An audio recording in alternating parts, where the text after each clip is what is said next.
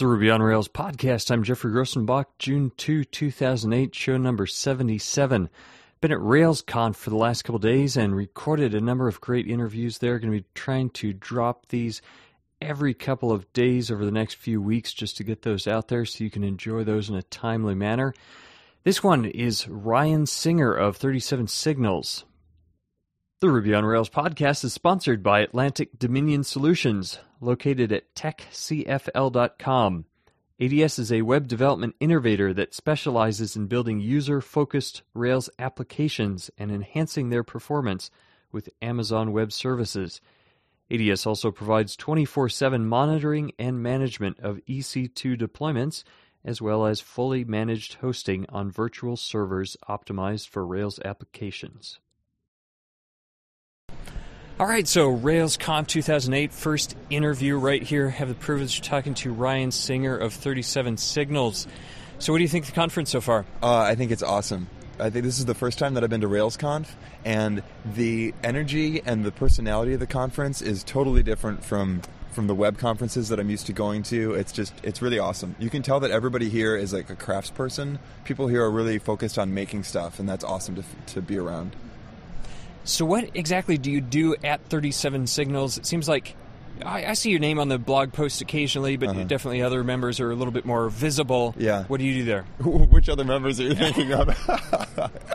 yeah, um, I'm a designer, and uh, uh, I actually came on board at 37 um, when we were still doing uh, like client work, and um, and Jason had this idea to do Basecamp. So uh, the originally it was Jason and myself and David who were putting Basecamp together, and uh, and since then I've helped do design for the other apps and everything. So yeah, and uh, the reason actually I'm here today is because since I got into doing uh, design for Rails apps, I mean I've fallen in love with Rails, and uh, I want other designers to learn about how they can start in the view, which is so close to HTML, and actually work their way down to the point where they're holding the magic wand and they can start to build things and make changes themselves. Now I want to ask a little bit more about that, but being at 37 Signals, everybody there is into design, into the user experience, is it hard to work on it on apps where you've got so many opinionated people who who have these great ideas? Does it feel like you're just a committee sometimes? Uh, no, I fortunately, thank God, it doesn't feel like a committee. Uh, fortunately, we have a even though we don't really have titles and we all care about things, we don't really have um, we don't have specific roles but uh, there is a notion of how far away you are. Like, if, are you working closer to the infrastructure? Is your expertise something like database queries? You know what I mean? Or uh, are you really uh, closer to the domain and thinking about the the user's problems and thinking about what our customers are doing and thinking about how the app should work? And there's actually a kind of a natural division where the the work gets polarized, sort of along this tower, um, with the, the people working at the view and the domain knowledge on top, and people working with code and infrastructure below and um, and uh, we, because we have this big thing about uh, screens first, right? We're really big about doing templates first before you do programming, and that means that the, the, the, the people who are designing the templates have a bit of a priority when it comes to defining how the features should be, you know, and how the and how how the app should function, how it should behave. Um, and then, of course, feedback is coming up all the time from all of the programmers, and everybody's giving feedback. But there's sort of a natural structure about eh, are, are you someone who's generally working closer to the view and thinking about that, or are you working uh, further down into the code? Now, on the uh, signal versus noise, you've posted several uh, papers, sketches, and even Photoshop mock-ups. But it seems like pretty quickly you get right into there and you actually do an HTML yeah, for, for mocking sure. up, up what it's going to look like. Yeah, for sure. I mean. Uh, I think a lot of that has to do with the fact that we're making apps instead of doing marketing sites or something like that. You know, I can imagine that if we were doing uh, stuff that had to be really ritzy you know, uh, that you might be playing in Photoshop a lot more to, to make like artful curves and shapes and gradients and stuff like that.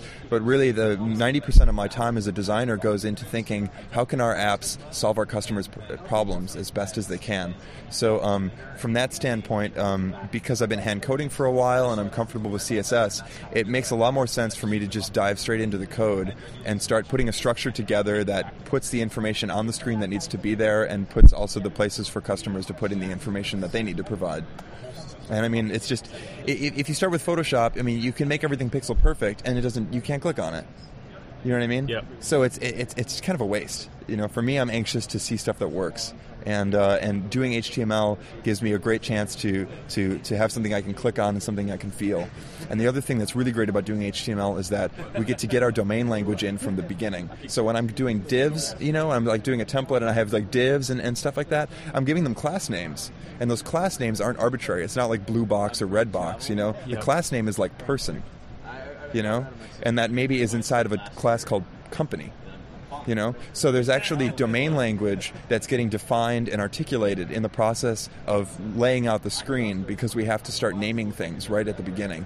Okay. So it's definitely focused from the beginning, even though you're writing code, you're still thinking about the, the user experience and what they're going to be doing. Yeah. Do you make a distinguish? Do you distinguish between, you know, you have graphic design, you have user interface design, you have user experience design. Is there a difference? Does it matter? There's so many words for the same thing, right? Okay. I mean, it depends if you get into the um, navel gazing title thing. you know, like if you like, uh, my job is to uh, is to think clearly about um, people's real life problems and figure out how I can make a screen that pr- presents information to them and accepts information from them in such a way that it can help them out. Like that's my job. And I don't really know what you call that. You know what I mean? There has there has to be graphic design in there because, um, like if, for example, if you study like Edward Tufte, you know, color matters, line weight matters. Uh, all those different relationships have an effect on how information is presented and how easy it is to absorb. Um, so there's also, of course, you want things to have some style and be artistic. So there's that factor, you know. And then at the same time, you know, you're making software, so you're maybe using this word usability, which we don't really use very much now. Um, I mean, you just want to make it good, you know. Uh, so I mean, there's so many. There's, you know, there's a lot of levels going on, but ultimately, it's just a question for me of like, I, I, I work at a shop on Rails, and uh, and I'm making views, you know, and that's kind of like my territory. Now, a little tangent here. You know, talking about the interface, the graphic design. It seems like for so many people recently, it's just they center around a few different fonts, and every you know, like Oh, uh, sure, Hoefler Gotham. Everybody uses Gotham. Sure, and yeah. You it's get- you almost get like the waves If you do it, then that's a good graphic design. Yeah, yet, you get the waves of trends and all of that. Yeah, and I mean, you know, you see that on the code too. You know, it's not quite as easy to change code around, but I mean, it's just a question of what's popular, and and the hard part is always trying to concentrate on what's important, so that as the fads change and maybe we decide that we want to use a different typeface on our app or something like that, you know, um, the underlying structure, you know, uh, w- which parts are easy to change and which parts are actually a fixed part of solving the problem, we need to really keep that distinction clear in mind because it's totally cool to roll with trends and to be stylish, you know, um, but it shouldn't interfere with concentrating on making uh, software that really provides value. So we try to keep a clear distin- distinction between what are the things that need to be really solid and concrete, like a foundation, and what are the things like paint color that we might be flexible to play with. You said as a designer, you know, you're starting the at the view level, and eventually you're getting down to the magic wand. Do you feel like Rails provides a benefit to the designer, Oh, or is it more just that it's it's it's in the back end and and it just makes things happen? it's Rails is a magical thing for a designer because what happens is as a designer, uh, if we've come at all from this sort of lineage of uh, you know st- caring about standards and caring about uh, separation of content and presentation, it is a minority of designers, but we have that culture, and uh, if you're part of that, you already have learned about software like architectural layers in software. You know, so if you think about HTML and CSS, they're two different layers. It's you have uh, you have different kinds of code in different files, and the only thing that ties them together is the fact that you are using the same word for a class in your HTML and the same word for a selector in your CSS. And that's really no different from creating an instance variable in a controller and using that exact referring to that exact same word in your view and then being able to get access to some data that way. So actually designers who have familiarity with uh, with hand coding and with separation of content and presentation are extremely well poised to to look at the top end of the Rails stack and start moving down toward the code because it's using basic abstractions that they're already familiar with. You talked about getting down and, and, touching the magic wand. What is the magic wand, and and why would designers want to get down into the, yeah, the yeah. nitty gritty of that? Well, what happens with design is that you make a template and you're like all excited, like you know, oh, this template is really going to solve the problem, and it's like beautiful, and you know what I mean. And when you're doing that, you have half you have half the information you need because the template is static, right? And you can't really click on it and get to the next template in in a certain flow.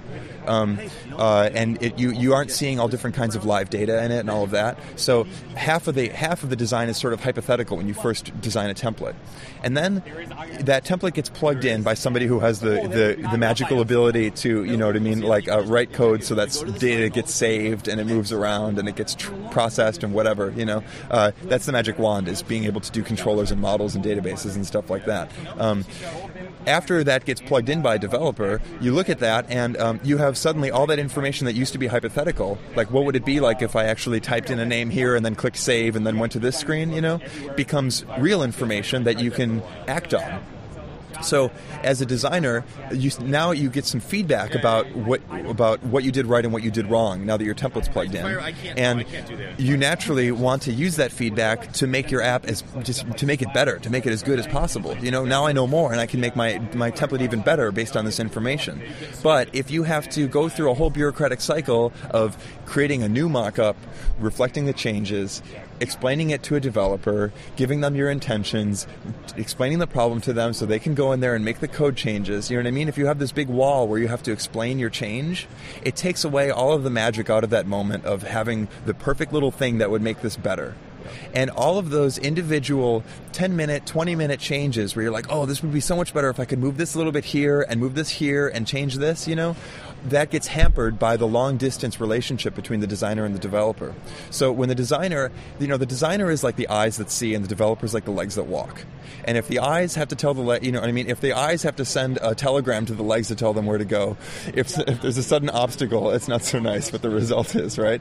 So having the designer actually being able to go into the code and make some changes for themselves is putting the eyes on top of the legs and, and, and letting them move in concert a lot of people would freak out about that. What? I'm going to let my designer actually t- touch my uh, executable code that's going to affect this, but it seems like it's, the line is a little bit more blurred. it's not. It's not. It's not your code.